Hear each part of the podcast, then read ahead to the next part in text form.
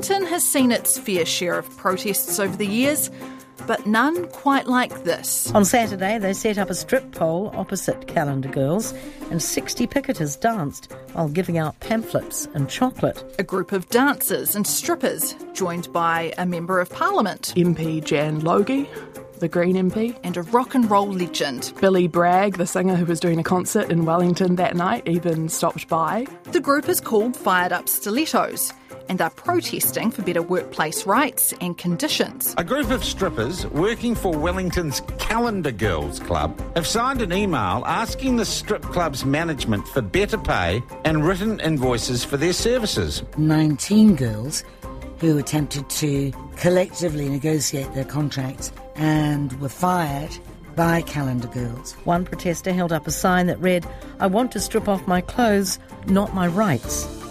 I'm Sarah Robson, and today on The Detail. It's an industry that has historically operated behind closed doors, but now the issues are being laid bare. How do strip clubs operate, and why are workers saying they're getting a bad deal? Erin Gourley is a stuff reporter based in Wellington. So basically, what happened was a group of about 25 strippers at Calendar Girls Wellington all decided that the contract for 2023, which reduced their cut of the pay for services um, to around 50%, sometimes lower, wasn't good enough. They wanted to keep their previous 60% cut that was in their contracts for previous years. And so they basically said to management, hey, we're not going to sign this. Collectively, we want to come back to the table with you and talk it over, see if we can get a better rate. And the response of the management to that was firing 19 of the girls. So they are independent contractors and they could just kind of terminate the contracts like that, but they did it pretty much overnight in a Facebook post without giving many reasons. And it seemed to be all about that negotiation. Yeah, you mentioned there that they are independent contractors, so there is that ability for people who they contract their services to to immediately terminate them. Why has it become, I guess, such an issue? Even though strippers are independent contractors, they actually don't have a lot of the rights that go with that because the contracts they have with strip clubs tend to be pretty punitive, really. They can be fined for things that are quite arbitrary, like rudeness, swearing, uh, inappropriate behaviour, which all seems a bit absurd in a strip club setting and they also can't work for other strip clubs. It's really an industry wide problem where they have these contracts that the strip clubs give out and they just pretty much sign them because there is no room for negotiation. What have the clubs themselves, Calendar Girls, other clubs, had to say about this? Not a lot, really. Um, so, what we've been hearing from Calendar Girls is mainly related to the specific group of strippers and kind of what happened there. They say that they are in the in their rights to, you know, get rid of dancers who they don't want to work for them anymore.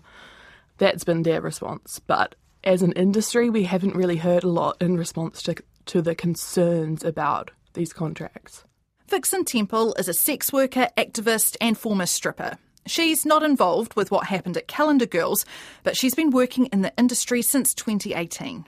I started stripping towards the end of finishing my Bachelor of Arts at university, I minored in theatre and I really wanted a job where I could use my theatre skills.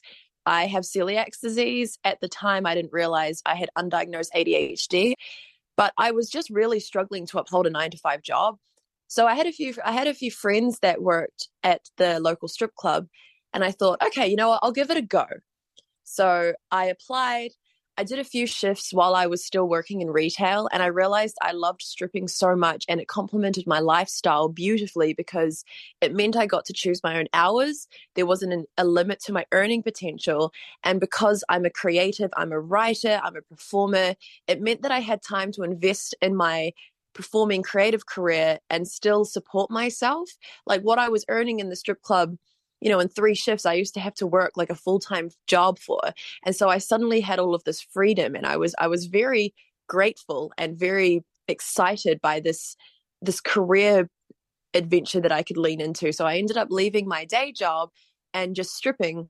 What's your reaction having having worked in, in this area to what's happening at the moment?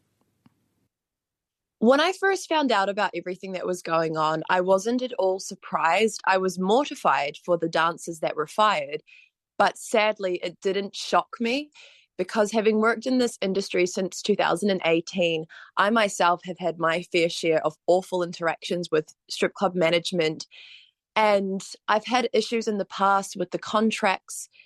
We're meant to be independent contractors as strippers, but I've worked in clubs where I have felt more like an employee.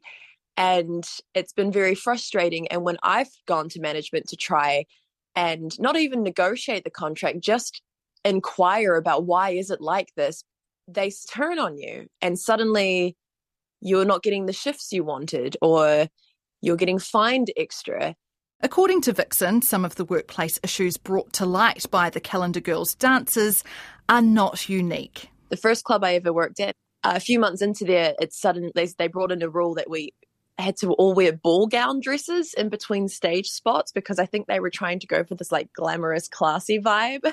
but they brought in this rule okay, if you're not on stage, you have to be wearing a ball gown. So we all had to go off and get these ball gowns. And they had requirements like they couldn't show off too much cleavage, they couldn't show off too much skin. It was so weird because here I am thinking, like, I'm meant to be a stripper, I'm meant to be like my body is a commodity let me flaunt it so that i can get bookings and make money.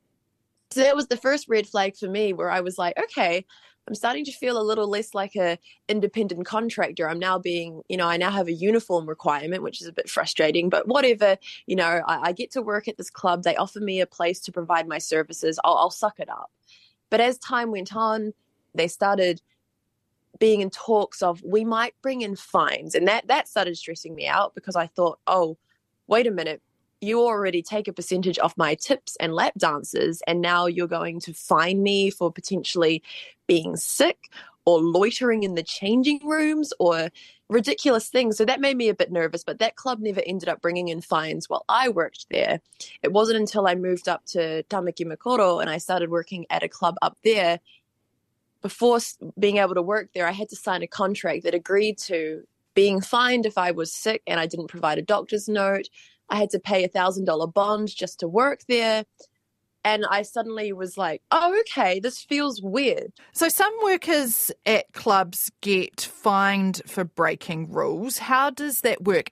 Generally, how it works is at the end of your shift, when you're getting paid out, you'll be told, oh, we're fining you this much money because you were asking a customer to tip you and it was a bit too aggressive, or you know you were loitering in the changing rooms for too long or you missed your stage spot or you didn't take your lingerie off in time so we're taking this much money off your cut so here you go here's $20 How do rosters work at these clubs? Do you let clubs know what your availability is and they work around that, or are you sort of told when you need to be there?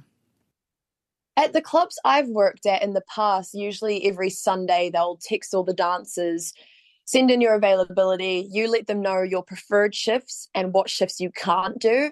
And they do their best to give you the shifts that you want and not roster you onto the ones that you don't want. But if you're not managers' favorites, they will potentially roster you onto a shift knowing you can't work it so that they can fine you for it. Or they'll prioritize the dancers that they really like they'll give them the shifts that they want and then they'll just sprinkle the rest out to everyone else. Um, in my experience when i've gotten along with management i've always gotten the shifts i've asked for. Once they don't like me anymore they start rostering me onto shifts that i've specifically stated i'm not available for.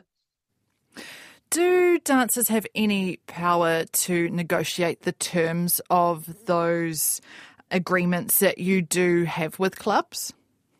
No, we have no power at all to negotiate the contracts. If you do everything they say and you know you you suck up to them, they'll they'll treat you well. But the second you start to go, hang on a minute, I don't feel good about the way you're treating me, they turn around and they somehow make you feel like you're the problem. Like, oh well, no one else complains. It's it's all it's, it's just you having the issue. You're just being a diva. You're just making unfair demands. on my side, you know, they're making money from me risking my my just risking my everything, you know, like this this job is quite a risk in the sense that society has this really awful view of of sex workers. So when I go into the club, I'm risking, you know, men being creeps. I'm risking people coming in and and hate criming us. I'm risking being exposed to family members who don't know what I do and being disowned by, you know, my whānau. And so when they get to hide behind their manager role and not make those risks and then profit off the risks that we take, and then we come to them and say, hey, I feel unsafe because of this thing in the contract. Here's what you could do to make me feel better. And they turn around back and say, oh, you're being ungrateful. We don't need you. There are so many people that will come in here and take your job. Don't you dare make these demands. I don't have to renew your contract. So either deal with it or maybe this industry is not right for you. At the crux of this, whether strippers are independent contractors or whether they're really employees. Dr. Dawn Duncan is a labour law lecturer at Otago University. She explains the difference. In law, we have these two categories of people. We have employees who get all of the benefits of that employment status. So that's minimum terms and conditions of employment, things like sick leave, annual leave, the ability to challenge a termination or bring a personal grievance, the ability to access the employment jurisdiction. And then in the other category, we have independent contractors. And these are people who are genuinely in business for themselves. So they could be running a small business as a company or as a sole trader. Um, they don't tend to be covered by the same employment laws. They don't tend to need or want the government uh, to regulate them in that way. And so this is groups of people, often like tradespeople or uh, consultants, who are providing their services uh, in business for themselves. And one of one of the key things around contractors is they uh, things like they have the ability to set their own hours, etc. Yep, absolutely. So we have these two categories: employees and independent contractors. But we also have this group in the middle, who we call uh, misclassified or uh, victims of sham contracting, where they are in reality employees, but they're being described as independent contractors. Uh, and the reason that employers might misdescribe somebody uh, would be to get away with not paying all those employment terms and conditions. So the reality of the situation is that they're not getting the benefits of being self-employed. They're not really in business for themselves. They're not getting all that flexibility and uh, ability to charge their own prices. They're actually employees and they're getting deprived of things like all of those minimum wages, minimum terms and conditions, uh, and all those minimum rights. What interests you about what's going on in this particular industry? Why do you find it so interesting? Well, I think generally we are getting to a point where more of these categories of workers who have been described as independent contractors are challenging that status through the courts. So we've seen groups of workers like the Uber drivers. In a major ruling against global giant Uber, our employment courts declared four current and former drivers are employees rather than independent contractors. The taxi drivers. The Employment Relations Authority determined that Southern Taxis was treating its employees as contractors to save money. Courier drivers. A class action has been launched by courier drivers wanting to be recognised as employees rather than as independent contractors. Bringing these cases to get status determinations. And I think strippers are one of these groups of workers who, for a long time, have been described as independent contractors, but in reality may not have been. Uh, and it's now time for that status determination to happen, for things to be uh, corrected, perhaps. So, what's actually involved in seeking a status determination? Both sides would present evidence to the court and the court then has to determine the real nature of the relationship. And we have a set of uh, tests from case law that we use to try to work out if somebody is in reality an employee or a contractor. So, the first of these tests is what we call the integration test, where we ask to what extent these workers are integrated in the business. They're a central part of that business model. The more central these workers are, the more likely they are to be employees. The second test we have is called the control test. So we look at the reality of the situation. We say who has more control in this relationship. Is the uh, employer or principal exercising the kind of control you'd expect in an employment relationship or in a service provider business relationship? The more control, the more like an employee you are. So if the employer here is telling them when to work, how to work, what to wear, um, what equipment or, or tools they should use, they look more like employees. The third test is what we call the fundamental test, and that's just that question of are they really in business for themselves? So you look at all the facts and you say, are these people able to profit from their business? Are they able to innovate? Are they able to invest in their services? Are they genuinely determining prices for their services? looking at the way that they're charging? Are they invoicing? Do they really look like they're in business? Or do they really look like employees that are just being described as something else? How big a problem is this in New Zealand? And perhaps maybe we look at the recent Uber case as kind of a case study and, and how something like this might progress. So the government put out a, a discussion document looking at options for regulating to protect vulnerable contractors. So the problem is not that we have contractors, because we do have that group of workers that are perfectly happy as contractors and are, are making lots of money in, in those arrangements. Uh, but there is that group of vulnerable contractors where we do need some kind of additional protection. So other countries like uh, the United Kingdom uh, has a sort of third category of worker uh, where they get some conditions. Other countries have increased enforcement, uh, perhaps given the labour inspector more resources or more power to take these status determination cases, or even in some cases determine employment status at a low level. The number of uh, contractors in New Zealand isn't huge and it's been relatively steady for a while, but we still have uh, a significant number of workers who are potentially being exploited uh, in some quite serious ways, getting less than minimum wage, uh, not having job security, not being able to challenge exploitation that they're perhaps uh, experiencing. Uh, and th- there's a real justice issue uh, for that group of workers. With the Uber case, that was just taken by one driver or a small group of drivers. So that was only a status determination for one person. So, how yeah. do you go about getting these standards set across whole industries? So, with the Uber decision, it was in relation to one Uber driver. Um, and the case itself says this is only a decision about one Uber driver. But in an industry where everyone has largely the same contract, if one Uber driver is declared to be an independent contractor, then it's going to have flow on effects um, to the others, or, or, certainly to Uber to change perhaps their contracting arrangements uh, more broadly. There is the option of a class action, and a class action uh, is being taken on behalf of the courier drivers. So I think it's a couple of unions uh, are currently getting together groups of people who fit within their category of courier driver to bring a class action. That'll be the first class action status determination we've seen in New Zealand. So there is that option of taking a larger status determination claim and getting a determination uh, sector wide. But this stuff is so slow moving. I remember stories from a few years ago about um, courier drivers and this exact problem. I mean, is part of this just the justice process moving so slowly and um, people not having the resources or the knowledge of their rights that that's why there's never any traction on this.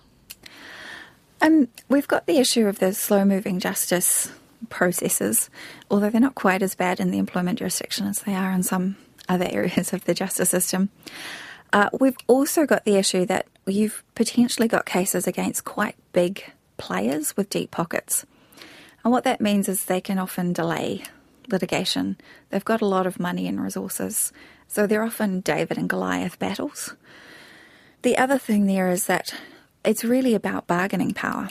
So, individuals who are being exploited under sham contracting arrangements don't typically have the bargaining power to negotiate their way out, and they need some additional help or support. From a workers' rights perspective, um, the sex work industry and strippers, you know, this is something that we're finally seeing out there in, in the public eye. Do you have any reflections on why, as a society, there's less of that stigma or taboo around this industry, and we're seeing we're seeing people, you know, go and asking Parliament for for changes in this area. I mean, that's kind of fascinating from an employment and labour law perspective, presumably for you. Yeah, I mean, I think uh, after we saw the legalisation of prostitution, that helped, I think, to uh, take away some of the stigma uh, around the sex industry generally. I think also there's, um, with younger generations, there seems to be a lot less willingness to accept poor working conditions than we've seen for some decades. And that might be a combination of a high cost of living and unaffordable housing and a whole lot of other economic circumstances where workers are much more willing to stand up, they're more willing to strike, they're more willing to go to social media. Um, and so it may be that this is also fitting into a broader trend or kind of um, social movement towards better working conditions generally. Back to Vixen for a long time, sex workers haven't felt like we can seek help with the exploitation that we experience from management due to the negative stigma associated to our jobs. And that's what management really banks off. And there's always been NZPC, now Aotearoa's Sex Workers Collective, who you can seek services from and help from and advice from, legal advice. But in recent years, I've definitely noticed a, a cultural shift towards sex workers and I think a lot of that has to do with the pandemic and the way that we saw essential workers, you know, not being paid enough. Elder generations of sex workers have said to me, like, it's incredible the way that the general view of sex workers has changed since they entered the industry, you know, like back in the, the early 2000s, mm. even. So there has definitely been a huge shift. And a lot of that has to do with, you know, sex work activists, social media granting us voices to be able to talk about our experiences and, and speak for ourselves. The industry is not inherently exploitative. It's exploitative because of the fact that the general public treats us as othered. They they treat us as a taboo. So management is able to get away with this stuff. But now we're bringing it out of the darkness and where we're telling the world and people are listening. People are listening.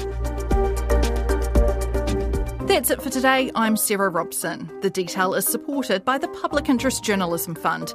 Today's episode was engineered by Jeremy Ansell and produced by Bonnie Harrison and Mark Jennings. And thanks to Erin Gourley, Vixen Temple, and Dawn Duncan. Ka kite anō.